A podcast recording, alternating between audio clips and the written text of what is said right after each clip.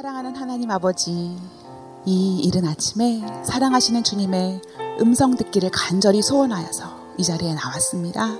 주님 말씀하여 주시옵소서 저희가 듣겠나이다. 우리 주 예수 그리스도의 이름으로 기도드렸습니다. 아멘.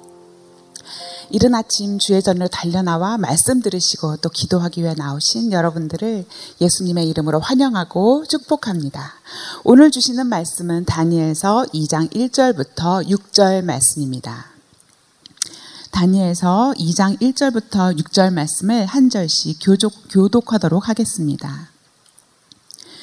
느부갓네살이 다스린 지 2년이 되는 해에 느부갓네살이 꿈을 꾸고 그로 말미암아 마음이 번민하여 잠을 이루지 못한지라. 왕이 그의 꿈을 자기에게 알려주도록 박수와 술객과 점쟁이와 갈대아 술사를 부르라 말하매 그들이 들어가서 왕의 앞에 선지라. 왕이 그들에게 이르되 내가 꿈을 꾸고 그 꿈을 알고자 하여 마음이 번민하도다 하니 갈대아 술사들이 아람 말로 왕에게 말하되 왕이여 만수무강 하옵소서. 왕께서 그 꿈을 종들에게 이르시면 우리가 해석하여 드리겠나이다 하는지라. 왕이 갈대아인들에게 대답하여 이르되 내가 명령을 내렸나니 너희가 만일 꿈과 그 해석을 내게 알게 하지 아니하면 너희 몸을 쪼갤 것이며 너희의 집을 거름더미로 만들 것이요 너희가 만일 꿈과 그 해석을 보이면 너희가 선물과 상과 큰 영광을 내게서 얻으리라. 그런즉 꿈과 그 해석을 내게 보이라 하니. 범민에 사로잡힌 사람들이라는 제목으로 말씀을 나누겠습니다. 사로잡힌다라는 것은 보통 긍정적인 의미보다는 부정적인 의미로 쓰일 때가 더 많이 있는 것 같습니다. 내 의지로 쉽게 풀려날 수가 없고 끌려다닌다라는 의미가 들어있기 때문입니다. 오늘의 말씀 제목인 범민에 사로잡힌 사람들도 그렇습니다. 범민의 마음과 정신을 온통 빼앗겨서 끌려다니고 있는 사람들의 이야기가 오늘의 본문에 등장하고 있는 것입니다. 정말 안타까운 이야기죠. 제가 이 본문 말씀을 펴놓고 어, 책상에 앉아서 좀 심각한 얼굴로 앉아 있었던 것 같습니다. 그랬더니 지나가던 제 딸이 저를 보면서 엄마 무슨 일이 있어? 고민이 있어? 이렇게 물어보더라고요. 그래서 어 지금 범민에 사로잡힌 사람들을 보고 있자니까 나도 범민에 사로잡히는 것 같아 이렇게 대답을 했어요. 그랬더니 범민이 뭐냐고 이렇게 물어보더라고요. 요즘 범민이란 말 자체가 쉽지 않게 다가왔던 것 같아요. 범민이란 말은 다른 말로 고뇌라고도 하고요. 사전적으로는 마음이 답답하여 괴로워한다라는 뜻을 가지고 있습니다. 어딘가에 사로잡힌 사람들은 어서 놓이고 싶어 합니다. 풀려나고 싶어 합니다.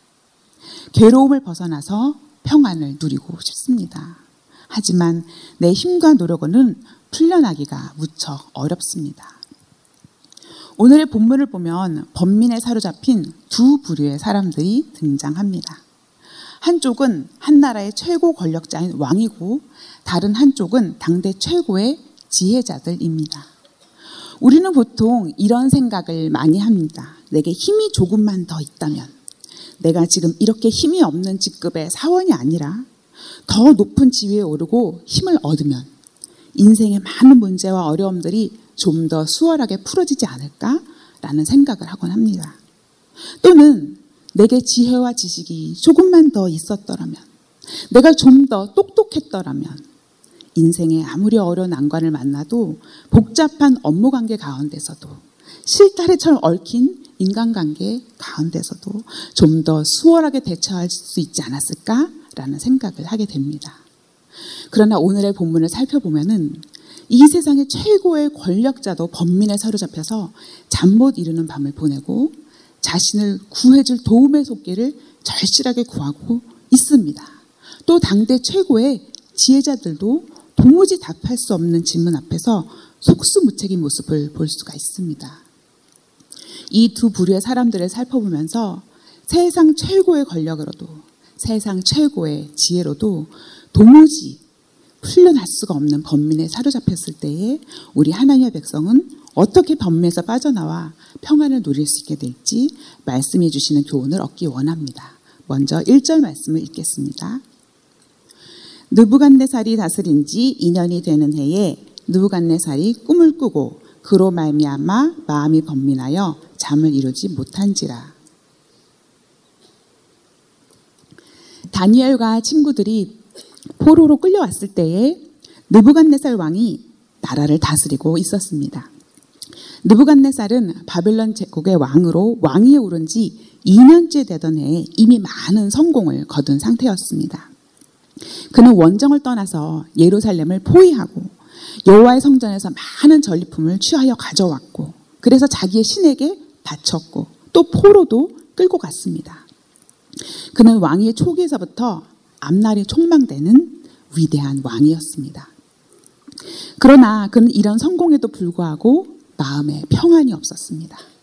꿈 때문에 잠을 잘 수가 없었고 밤마다 불안한 날을 보내야만 했습니다. 꿈에 여기에 나오는 영어 표현이 dreams, 꿈들인 것으로 봐서 그는 마음을 어지럽히는 꿈들 때문에 잠 못 이루는 밤을 보내고 있었던 것으로 보입니다. 그는 왕으로서는 대단히 성공적이었는지 모르지만 개인적으로는 번민해서 잠조차 이루지 못하는 불행한 삶을 살았던 것입니다. 천하의 대왕 느부갓네살이 한낮 꿈자리가 뒤숭숭했다고 잠을 이루지 못할 정도로 번민을 하였을까 싶기도 하지만 사실 고대 근동에서는 이 꿈이 가지는 의미가 상당히 컸습니다. 그는 그들은 꿈이 신들의 일을 계시한다고 믿었습니다. 꿈을 신들에게서 온 메시지로 받았던 것입니다. 특히 왕이 꾸는 꿈은 아주 중요했습니다. 왕은 꿈을 통해서 신으로부터 국가의 운명에 관한 아주 중요한 신탁을 받는다고 여겼던 것입니다. 느부갓네살 왕이 꿈을 꾸고 그로 인해서 마음이 번민하여 잠을 이루지 못하였다라는 사실을 볼 때에 왕 자신과 나라의 운명에 대해 아주 심각한 불안을 느꼈다는 것을 알 수가 있습니다. 느부갓네살이 이 꿈 때문에 얼마나 번민했는지는 그가 박수와 술객과 점쟁이와 갈대와 술사 등 이 반면에 전문적인 다양한 사람들을 모두 왕궁에 불러들인 것에서도 알 수가 있습니다. 바벨론에서 지혜 있다고 하는 자들은 다 불러 모았으니 자기 꿈에 대한 문제를 해결할 수 있으리라고 기대했을 것입니다. 자기가 가진 권력을 이용해서 자신과 나라의 불안한 미래를 해석하고 대비할 수 있으리라고 생각했을 것입니다. 이것이 세상의 권력자들, 권위자들이 자신의 불안과 염려와 걱정을 해결하는 방식입니다. 힘과 지위를 이용합니다. 돈을 써서 안 되는 일이 없다라고 생각하는 것입니다. 그래서 할 수 있는 한 더 높은 자리에 오르려고 하고 더 돈을 모아야 불안과 걱정을 덜고 편안하게 눕고 잠잘 수 있는 걱정 없는 삶을 살 수 있을 것이라고 믿지만 실상은 그렇지 않다라는 것을 우리는 잘 알고 있습니다. 수많은 고위 정치인들, 경영인들, 연예인들의 삶을 보면 고민이 없는 평탄한 삶과는 거리가 멉니다. 실상은 권력과 힘의 자리에 올라가면 올라갈수록 범민은 더 많아지는 것 같습니다. 요즘 뉴스만 봐도 그렇습니다.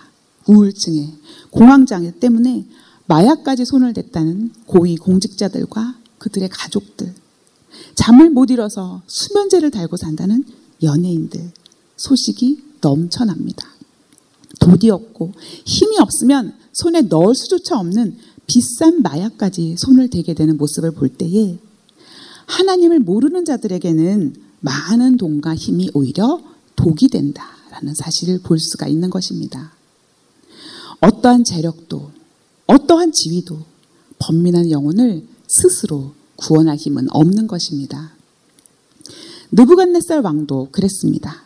당대 최고의 권력자고 온갖 부귀영화를 다 누릴 수 있는 지위에 있는 사람이었지만 마음속에 찾아든 번민을 어찌할 수가 없었습니다. 그래서 바벨론에서 지혜 있다고 하는 모든 사람들을 다 불러 모았으니까 문제를 해결할 수 있을 것이라고 기대했겠지만은 그 기대는 곧 실망으로 바뀌게 됩니다. 그들은 왕의 번민을 해결해 줄 수 없었기 때문입니다. 이 꿈은 하나님이 주신 것이기 때문에 하나님이 일러주시지 않으면 어떤 사람도 그 꿈을 풀 길이 없는 것이기 때문입니다. 앞장에서 우리는 모든 환상과 꿈을 깨달아 알 수 있는 지혜를 하나님의 사람 다니엘에게 주셨다는 구절을 보았습니다. 이것은 바로 이때를 위함이 아니었겠습니까? 장래의 그가 하나님의 사람으로서 이방의 최고 권력자의 궁 안에 들어가 바로 이때에 감당해야 될 사명을 위해 준비되게 하신 하나님의 계획을 엿볼 수가 있습니다. 하나님을 경외, 경외함이 없었던 세상 권력자 느부갓네살 왕이 세상 최고의 지혜로도 결코 풀 수 없었던 경지의 일을 하나님께서는 하나님의 사람을 통해서 하신다라는 영적인 원리를 깨닫게 되는 역사로 하나님께서 신실하게 이끌어 주시고 계신 것입니다. 이제까지 불가능이 없었던 느부갓네살 왕은 좌절에 빠졌습니다. 자기가 어찌할 수 없는 일을 만났습니다. 힘으로도 돈으로도 되지 않는 일을 만난 것입니다. 하나님께서 허락하지 않으셨기 때문에 조그마한 안식도 누릴 수가 없었습니다. 그러나 하나님을 경외하는 백성은 인생의 이처럼 곤란한 순간에 맞닥뜨렸을 때에 이와는 사뭇 다른 반응과 고백을 할 수 있습니다. 함께 시편 4편 7절에서 8절 말씀을 읽겠습니다. 주께서 내 마음에 두신 기쁨은 그들의 곡식과 새 포도주가 풍성할 때보다 더하니이다. 내가 평안히 눕고 자기도 하리니 나를 안전하게 살게 하시는 이는 오직 여호와이시니이다. 하나님을 경외하는 백성의 기쁨은 세상 사람들이 생각하는 것과는 차원이 다릅니다. 세상 사람들은 넘쳐나는 곡식과 새로운 포도주, 즉 곡간에 금고에 물질이 풍족할 때에 기쁨을 누립니다. 하지만 하나님의 백성은 세상에서 누리는 어떠한 기쁨도 하나님이 그 심중에 마음에 베푸시는 기쁨과 비교할 수 없다라고 고백합니다. 여기서 하나님께서 주시는 기쁨은 모든 지각을 뛰어넘는 모든 감각을 뛰어넘는 평강입니다. 8절에 보면은 자신이 평안히 눕고 잠자기도 하는 것은 안전하게 보호하시는 여호와 하나님 덕분이라고 고백합니다. 큰 곤란 가운데서도 평안히 눕고 잔다라는 것은 오직 하나님의 능력에 대한 전적인 신뢰가 있을 때에 그분께서 언제나 나와 함께 하신다라는 믿음에 있을 때에만 가능한 일입니다. 이런 믿음은 오직 하나님 아버지의 사랑, 그리고 우리 주 예수 그리스도의 구원의 은혜를 깊이 경험한 사람만이 가질 수 있는 것입니다. 내가 이 험난한 세월 속에서도 평안하게 눕고 잠잘 수 있는 것은 나의 안전이 오직 여호와께 있음을 믿기 때문이라고 이 시편 4편의 기자 다윗은 고백하였습니다. 죽음의 골짜기를 헤매이면서 목숨의 위협을 받는 외롭고 힘든 도피 생활을 오랫동안 이어가야만 했던 다윗이 아직 왕의 자리에 등극하기도 전에 고백했던 이 찬양시를 통해서 세상에 주는 어떠한 기쁨보다 곤란한 때에라도 하나님이 주시는 기쁨이 더 크다라는 것. 그리고 하나님의 돌보심을 아는 자만이 언제나 어느 때에나 평안히 눕고 잠자고 숨 쉴 수 있다라는 사실을 자신의 삶을 통해서 실제로 보여주었습니다. 그러므로 사랑하는 성도 여러분, 우리의 인생에서 번민이 없는 삶, 평안한 삶을 누리면서 기쁘게 살기를 진정 원한다면, 그래서 평안히 눕기도 하고 자기도 하고 안전하게 거하기를 원한다면, 그 평안과 기쁨은 물질이 가득한 곳간에서 나오는 것이 아니고 높은 지위에서 나오는 것도 아니고 오직 여호와 하나님께로부터만 말미암는다는 이 진리의 말씀을 반드시 붙잡으시기 바랍니다. 한편 오늘의 본문에서는 느부갓네살 왕가는 또 다른 의미에서 번민에 빠진 다른 부류의 사람들이 등장하고 있습니다. 그들은 바로 왕이 자신의 번민을 해결하기 위해서 부른 지혜자들입니다. 함께 2절 말씀을 읽겠습니다. 왕이 그의 꿈을 자기에게 알려주도록 박수와 술객과 점쟁이와 갈대아 술사를 부르라 말함에 그들이 들어가서 왕의 앞에 선지라.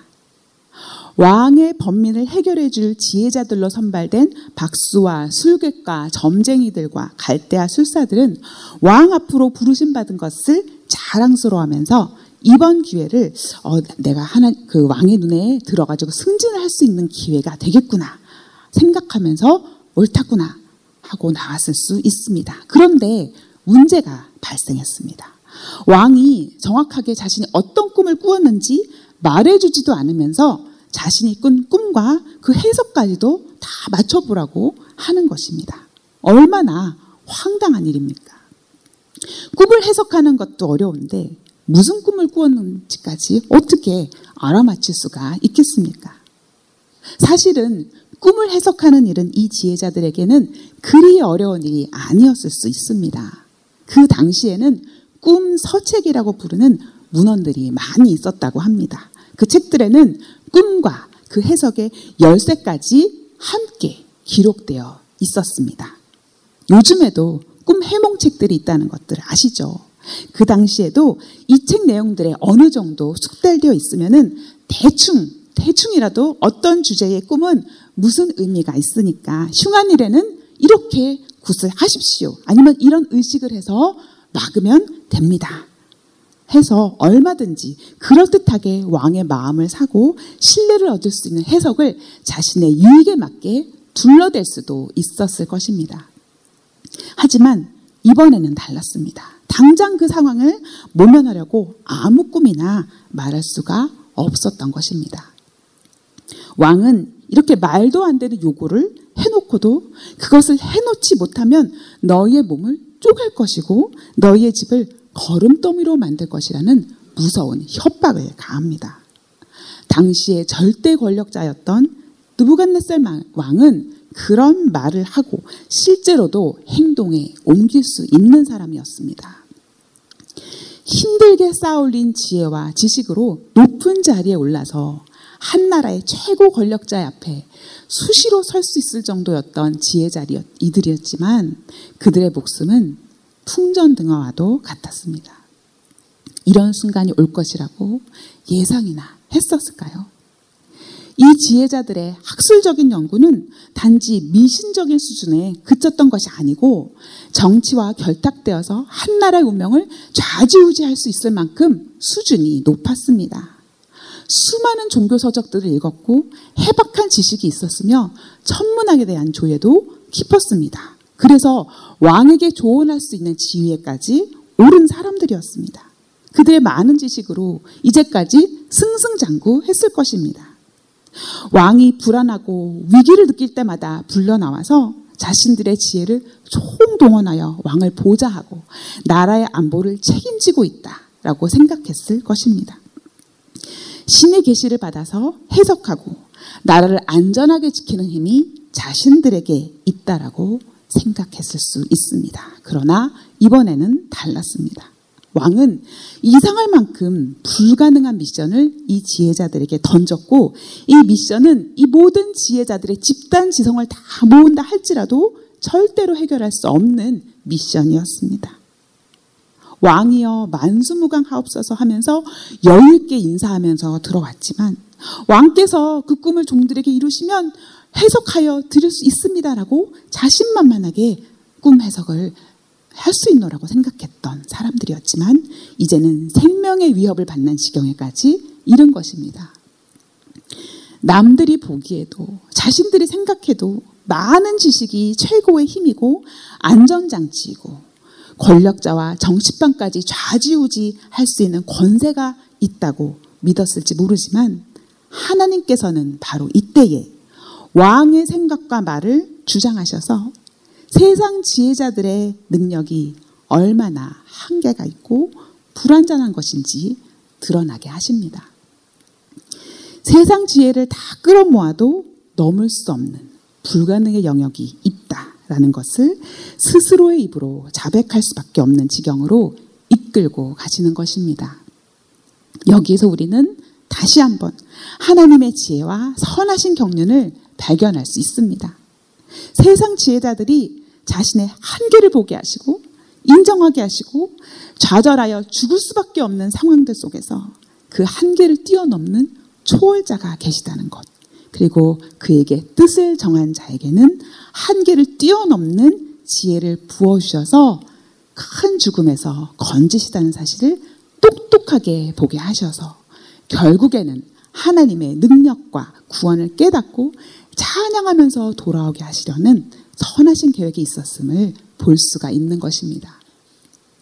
사랑하는 성도 여러분, 지금 자신의 한계를 보고 계십니까? 자신있던 영역에서 추락을 경험하고 계십니까? 많은 지혜와 학문이 나를 지켜줄 것이라고 생각했는데 그렇지 못한 현실에 좌절하고 낙담하고 계십니까? 나의 한계를 알게 되고 인정하게 되고 나의 지혜를 뛰어넘는 지혜가 존재한다는 사실을 믿게 되는 것. 그리고 그 지혜가 나에게 너무나 필요하다는 사실을 깨닫게 되는 것은 나의 복입니다. 바로 그때가 하나님을 만날 만한 때이기 때문입니다. 나의 구원은 나의 노력에 달려 있지 않구나. 많은 지식이 나를 구원하는 것이 아니구나. 내게 주어진 사명도 나의 힘으로 감당하는 것이 아니구나.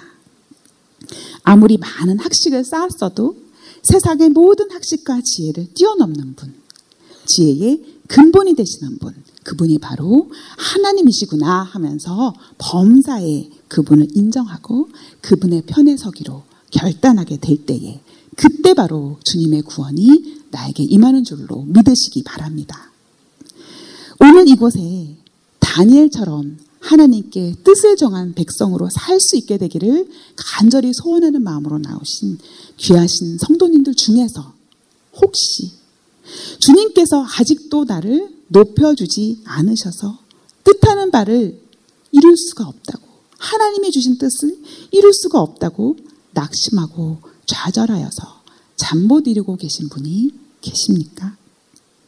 내 지식과 능력을 다 동원해도 해결할 수 없는 인생의 문제 앞에서 죽을 것 같은 두려움에 빠진 분이 혹시 계십니까? 어제가 2020년 대학 수학 능력고사 날이었습니다. 매년 이맘때가 되면 조용하게 한 구석에 뜨는 뉴스가 있습니다. 수능 성적을 비관해서 극단적인 선택을 하는 수험생에 대한 뉴스가 어젯밤 제가 설교를 준비하고 있던 늦은 밤에도 어김없이 떠올랐습니다. 참 가슴이 아팠습니다. 무엇이 우리로 하여금 오늘을 살 소망이 없게 만듭니까? 내가 노력해서 올라가야만 하는 지위가 있다. 내 힘으로만 해결할 수 있는 인생의 문제가 있다. 그런데 난 할 수가 없다. 그러면 난 살 수가 없다. 왕이 내린 죽음의 선고를 맥없이 받아들일 수밖에 없었던 갈대아 지혜자들처럼 혹시 지금 우리들 모습 가운데도 내 힘과 노력으로 되지 않는 일들 때문에 낙심하고 두려워서 잠 못 이루고 내 인생을 비관하고 계신 성도님들이 계시다면 오늘 하나님께서 주시는 진리의 말씀을 들으시고 붙드시기 바랍니다.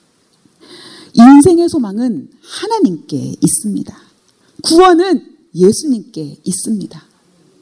세상 모든 권세도 지혜도 다 하나님께로부터 나왔고 그분이 다스리십니다.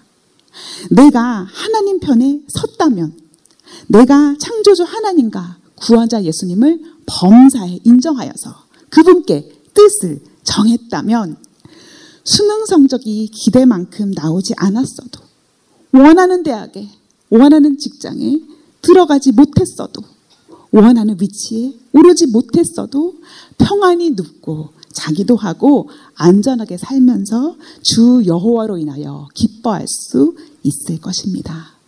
그 평안 안에서 하나님은 다니엘에게 그러셨던 것처럼 우리 성도의 삶을 하나님의 선하신 계획에 맞게 하나님 나라의 통치 원리와 목적에 맞게 주장하여 주셔서 하나님의 영광을 드러내고 또 그 백성된 우리도 다니엘과도 같이 장수와 평강의 영원한 복을 누리게 하여 주실 줄로 믿습니다.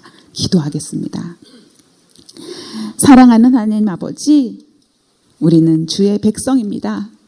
주님을 경외함이 도무지 없는 이 세상 가운데 살아가면서도 다니엘과도 같이 하나님께 뜻을 정하여 이 세상에 어떠한 권위자도 지혜자도 알 수도 없고 줄 수도 없었던 그 평안과 기쁨을 맛보고 누리기 원합니다. 여호와를 의뢰함으로 어떤 환란과 역경 가운데서도 평안히 눕기도 자기도 하고 안전하게 주와 함께 살게 하여 주옵소서. 사랑하는 우리 주 예수 그리스도의 이름으로 기도드렸습니다. 아멘.